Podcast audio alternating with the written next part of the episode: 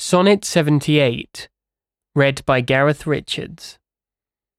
So oft have I invoked thee for my muse, and found such fair assistance in my verse, as every alien pen hath got my use, and under thee their posy disperse. Thine eyes that taught the dumb on high to sing, and heavy ignorance aloft to fly, have added feathers to the learned's wing and giving grace a double majesty. Yet be most proud of that which I compile, whose influence is thine and born of thee.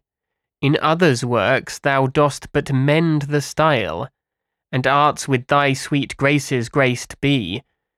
But thou art all my art, and dost advance as high as learning my rude ignorance.